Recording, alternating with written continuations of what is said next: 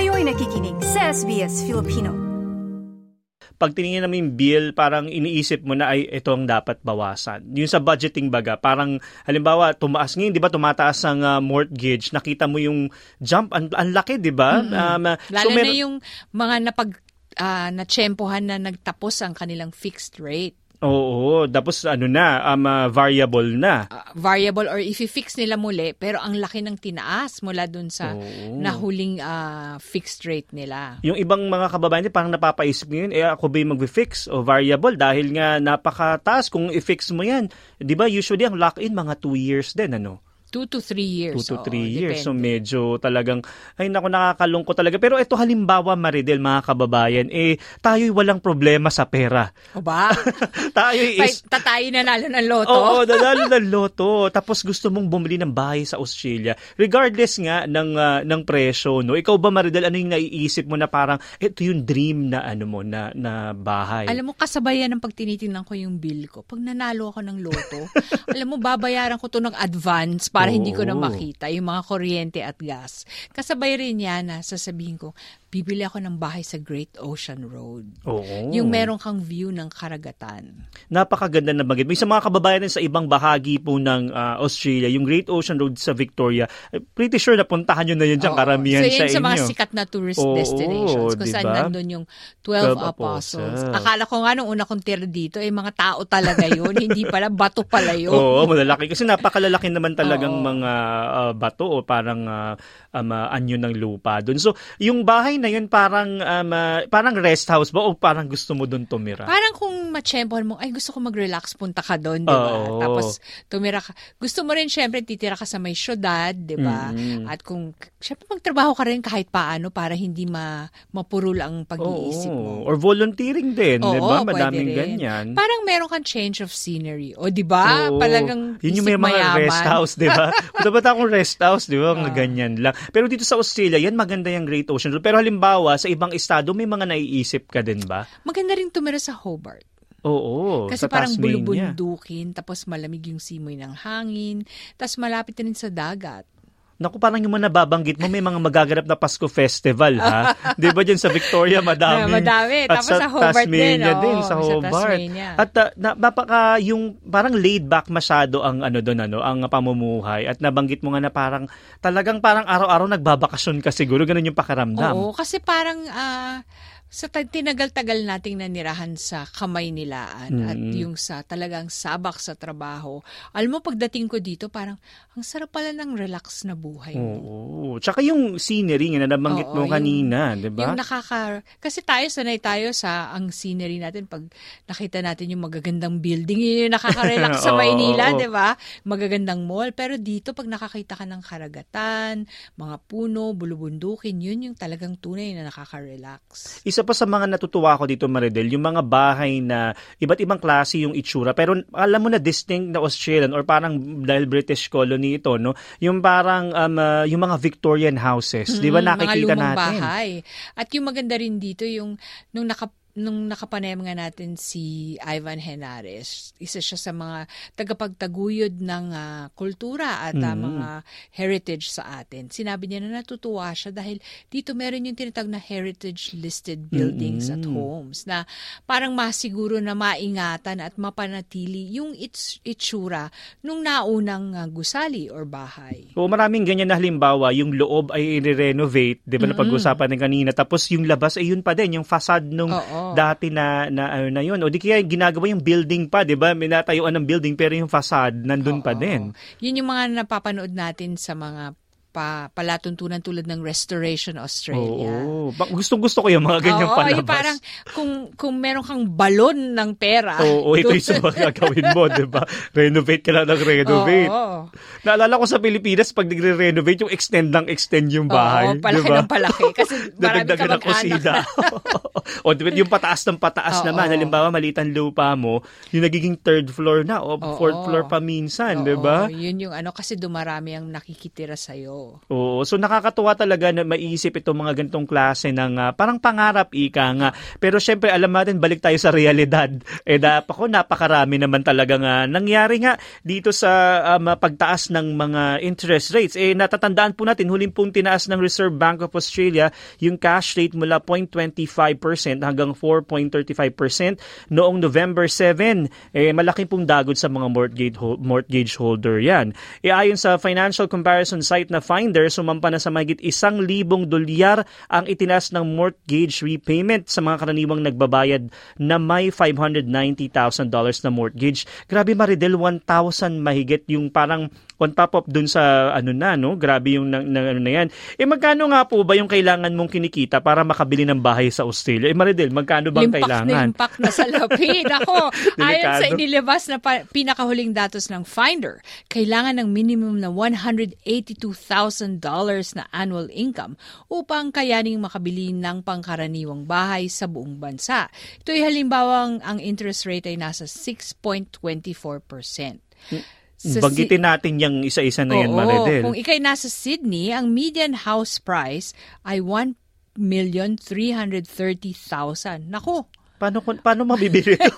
Para sakit sa uli. Para ba, magkano yung income na kailangan mo dyan? mahigit dalawang daang libo, 261,773 to be exact. At household na yan, di ba? Household na yan. Ibig sabihin, dalawa kayo, kung may partner ka. E paano kung single ka? Paano ka lalo makakabili ng bahay sa ano? Kahit magka-partner kayo, parang parang, Parang mababayaran yung 1 million, di ba? Parang yun, yun yung magtatrabaho ka na magtatrabaho Oo. para matustusan mo yung ah, pam- Yung- bahay na nais mo. Ito nga eh, pinakamura, di ba? Oo, Diyos ko yung median pa yun. Sa Melbourne naman, nasabi mga 870,000 daw yung median house price. Ang kailangan mo naman na, pe, na income o annual income, 171,000 um, uh, 171,000 na dollars nga yung kailangan. Sa Brisbane naman, Naku, 790,000 at kailangang may kita kang 155,489. Mas Good. mahalaga kahit piso ah. ito nagulat ako dito sa Canberra, ang median house price ay $950,000. Tumaas, no? Napakalaki din pala sa Oo. Canberra. Na, sabihin, mata, siguro malakas din ang demand dito, no? Dahil siguro nandun yung ma- maraming trabaho. Oo, ako sa gobyerno. Oo. So, ko- baka si Daniel Delaney, eh, Ang ganito. bahay niya ay halos Oo, isang gan- milyon. o Grabe. mahigit pa. Di ang annual income naman na kailangan 100, i- more than $186,000.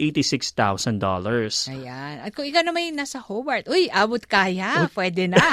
685,000. Naku, baka nandun ka na sa mga bulubundukin at may magandang view ka ng karagatan. Kailangan mo ng $134,823 annual Ayan, income. ako, ito na, pwede na itik yung box ng Hubbard. Na, Oo, pwede tayo. dapat mag, lumipat lang yung himpilan ng SBS doon, no? yung Adelaide naman, ang, ang ah, median house price, $710,000 at ang kung annual income naman kailangan more than $139,000. Medyo, medyo mataas din pala ang presyo sa Adelaide. Oo, kasi parang ano na rin siya eh. Kung hindi ako nagkakamali, kung ikaw ay magmamigrate, considered pa rin yung Adelaide as rural Oo, area. Kaya tama ka. dumadami rin ang tumitira Mm. doon, no? At kung namimiss nyo naman yung ah, ika nga nila yung weather sa Oo, Pinas, tama. Sa Perth kayo bumili, abot kaya, 590,000 at 116,125 dollars lamang ang kailangan ninyong annual income. Ayan yung nabanggit natin eh. Pati sa Darwin, parehas pala ng Perth, no? Oo. So, 590,000. Parang parehas pala ng median. Eh, yan yung ay bahay pa lamang, Maridel. Eh, paano kung unit lang ang gusto mong bilhin? O yung ito yung parang, sa Pilipinas, parang kondo kung tawagin, di ba? Baka mas mura. Oo, Baka yun yung natin. tinatawag nating pasok sa banga. Oo. Eh, sa Sydney, ang sabi na median unit price, ito ah, unit to, $755,000. Parang ito na yung presyo ng bahay din, di ba? Dito sa Oo, ibang bahagi. Presyo na to ng bahay sa regional Australia. Oo, grabe. At ang income na kailangan, 100, mo- more than 148,000. Kung kayo na may dalawa lang sa buhay sa Melbourne, 605,000 ang presyo ng isang unit at uh, $119,077 ang kailangan mong annual income. Napakalayo agad ng presyo mula sa Melbourne Pinakamahal to Sydney, talagang no? mabuhay sa Sydney. Oo, no? naku mga kababayan sa Sydney, kamusta po bang pagbili? Naku, siguro hirap sa Brisbane naman, kaway-kaway mga taga Brisbane. Ang uh, median na unit price ay um, uh, $503,000 tapos ang income na required ay $99,000. Yan. Yun lang yat, ah, meron pa. Sa Canberra, mahal pa rin ah, 599,250. Mm. Yun. Isipin mo, unit. So, maliit lang talaga to, no? Siguro, ipeg natin na one bedroom or two bedroom to. Oo. Natin, kasi median parang average, ibig sabihin, eh, di ba? Parang nung bumili ako ng bahay dito nung unang maraming taon na nang nakaraan, eh, hindi pa kalahati ng mga presyong ito. Eh. sa Hobart naman nasabi $520,000 yung um, uh, median unit price tapos kailangan mo ng uh, 100 more than 102 um, uh, thousand dollars yung income. Sa Adelaide naman mukhang mas mababa ng konti ah. 460,000 at siyam na pong libo na annual income lang ang kailangan. Oo, sa Perth naman ang uh, median unit price ay $410,000 tapos ang income na kailanganin mo ay more than $80,000. At kung nais niyo talaga ang mainit talaga ng Oo. panahon na parang ma- mabilis matuyo ang inyong labada, sa Darwin, 395,000 ang presyo ng unit at 77,744 lamang ang annual income na kailangan. Oo, nako sa Darwin pati eh, mala- mas malapit sa Pilipinas. Oo, Kaya lang mas mura yung presyo ng ah, pamasahe. Kung ako ang hindi actually Mas wala kasing direct flight. Ah. Mas malapit lang siya pero kailangan nilang umikot pa Ah.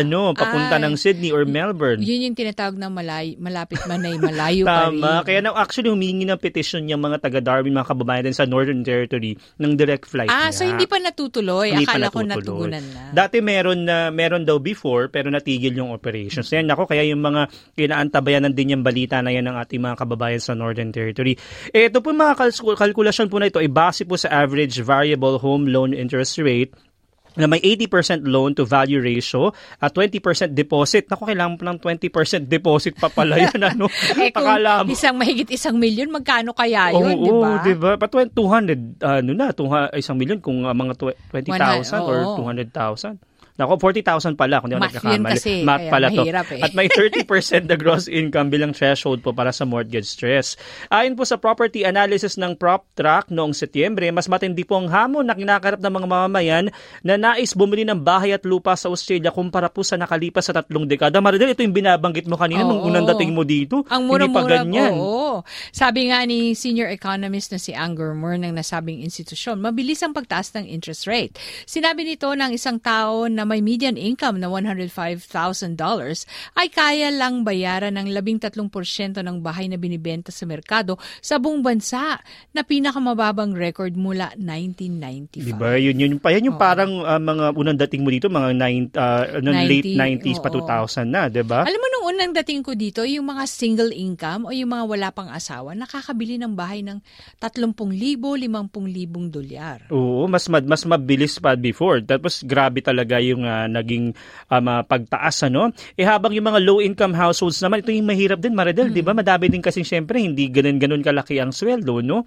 Na kumikita po ng $64,000 kada taon ay 3% lamang po ay ang kayang bayaran. Eh dagdag po ni Angus Moore ng ekonomista na si Angus Moore, yung ah, labing isang beses po na pagtaas na cash rate simula May 2022. Ibig sabihin 11 times na pala, no? Oo. Ang bilis talaga, na, napakabilis. Eh, ang nangyayari daw po, eh nababawasan po yung borrowing capacity ng mga tao ng 30% sa loob ng 24 na buwan, lalo at nahihirapang sumabay po yung pagtaas ng sweldo sa mga rates. Oo nga naman, di ba? Parang height natin yan eh. Oo, hindi na talaga tumataas. eh, paano naman po kaya yung mga single of, um, single of first home buyers, Maridel? Oo, ayon kay Australian National University Associate Professor Ben Phillips, malaking hamon sa mga first home buyer at mas nakakababata at gayon din ang mga batang single dahil yung tinatawag na deposit cap. Mm. Pero kung may sapat na pondo o galing sa kanilang pamilya, may mga opsyon na available. Sinabi ni Professor Phillips na maaaring bumili ng maliit na unit o bumili sa mas malayong lugar. Oh, yan yung uh, pwede nilang gawin. Kaya lang, uh, meron mga kilalang ganyan na tinutulungan ng magulang eh, di ba? Para sa deposit eh, no? At, at meron din kami, yung pamilya namin, bumili kami ng unit muna. Mm-hmm. Kasi yun yung pinakamabilis na. Yung mahalaga lang ay yung maka makaarangkada ka, yung makausad ka, 'di ba? So bumili kami ng two bedroom unit at na, nanirahan kami doon ng may mahigit sampung taon. Mm-hmm. Tapos nung medyo lumiit na yung lugar at medyo meron ng tinatawag na ano ba 'yon, yung um, kumita na ng kaunti, mm-hmm. yung uh, bahay mo mayroon ng in, itinaas yung kalida, yung value. Eh naka, nakabili equity. kami 'yon, yun equity. naalala ko yung term. Mm-hmm. Nung may equity na, nakabili kami ng uh, ng mas malaking bahay pero sa mas malayong lugar na. Oo. Pero kasi by choice din naman ninyo Oo. ito eh, dahil maganda ang lugar din sa area At saka yung, ninyo. alam mo, yung meron kang mga naiisip na, naku, tumatanda na ako. Mm. Eh, babayaran ko ba yung bahay ko hanggang magretiro ako o bibili ako ng bahay na ma-afford kong bayaran sa loob ng sampung taon? Naku, ang, ang, ang daming mga, lalo na yung mga Pinoy na hindi ganun talaga kagaling sa finances. Mm-hmm. Di ba, mga kababayan tayo na hirap. Kahit ako, aminado ko na ganyan na pag-usaping financial, parang nakakalito. Tsaka eh, merong iba na parang imbis na tapusin mo yung bahay, hulog mo sa bahay, mag invest sa iba. So marami kang mga utang. Oh. Meron namang iba na gusto mo wala kang stress, bayaran mo muna yung isang bahay tsaka ka bumili ng isa. Yung parang paisa-isa. Kasi minsan pag marami, parang nakakalunod din, oh. di ba? Parang hindi ka nabubuhay ng simple, ng relax. So,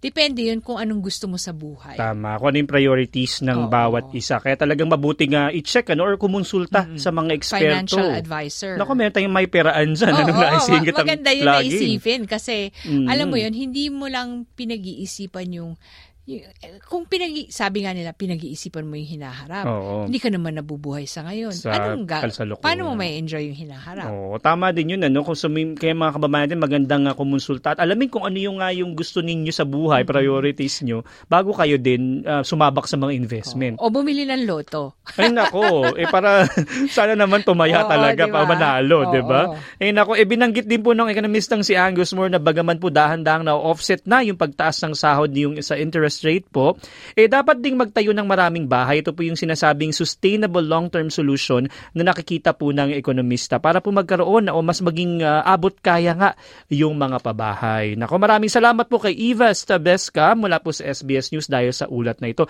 Kaya Maridel, yung mga kababayan natin, pwede kayong sumama sa, sumali sa kwentuhan natin. Um, kayo po ba ipangarap nyo din ng manalo sa loto, hindi pala ng uh, bumili ng bahay sa Australia? O kung nakabili na kayo, ano yung mga diskarte nyo ngayon para sa dahil sa pagtaas ng uh, mortgage? Pwedeng pwede kayo pumunta sa SBS Filipino Facebook page at mamaya babasahin natin yan.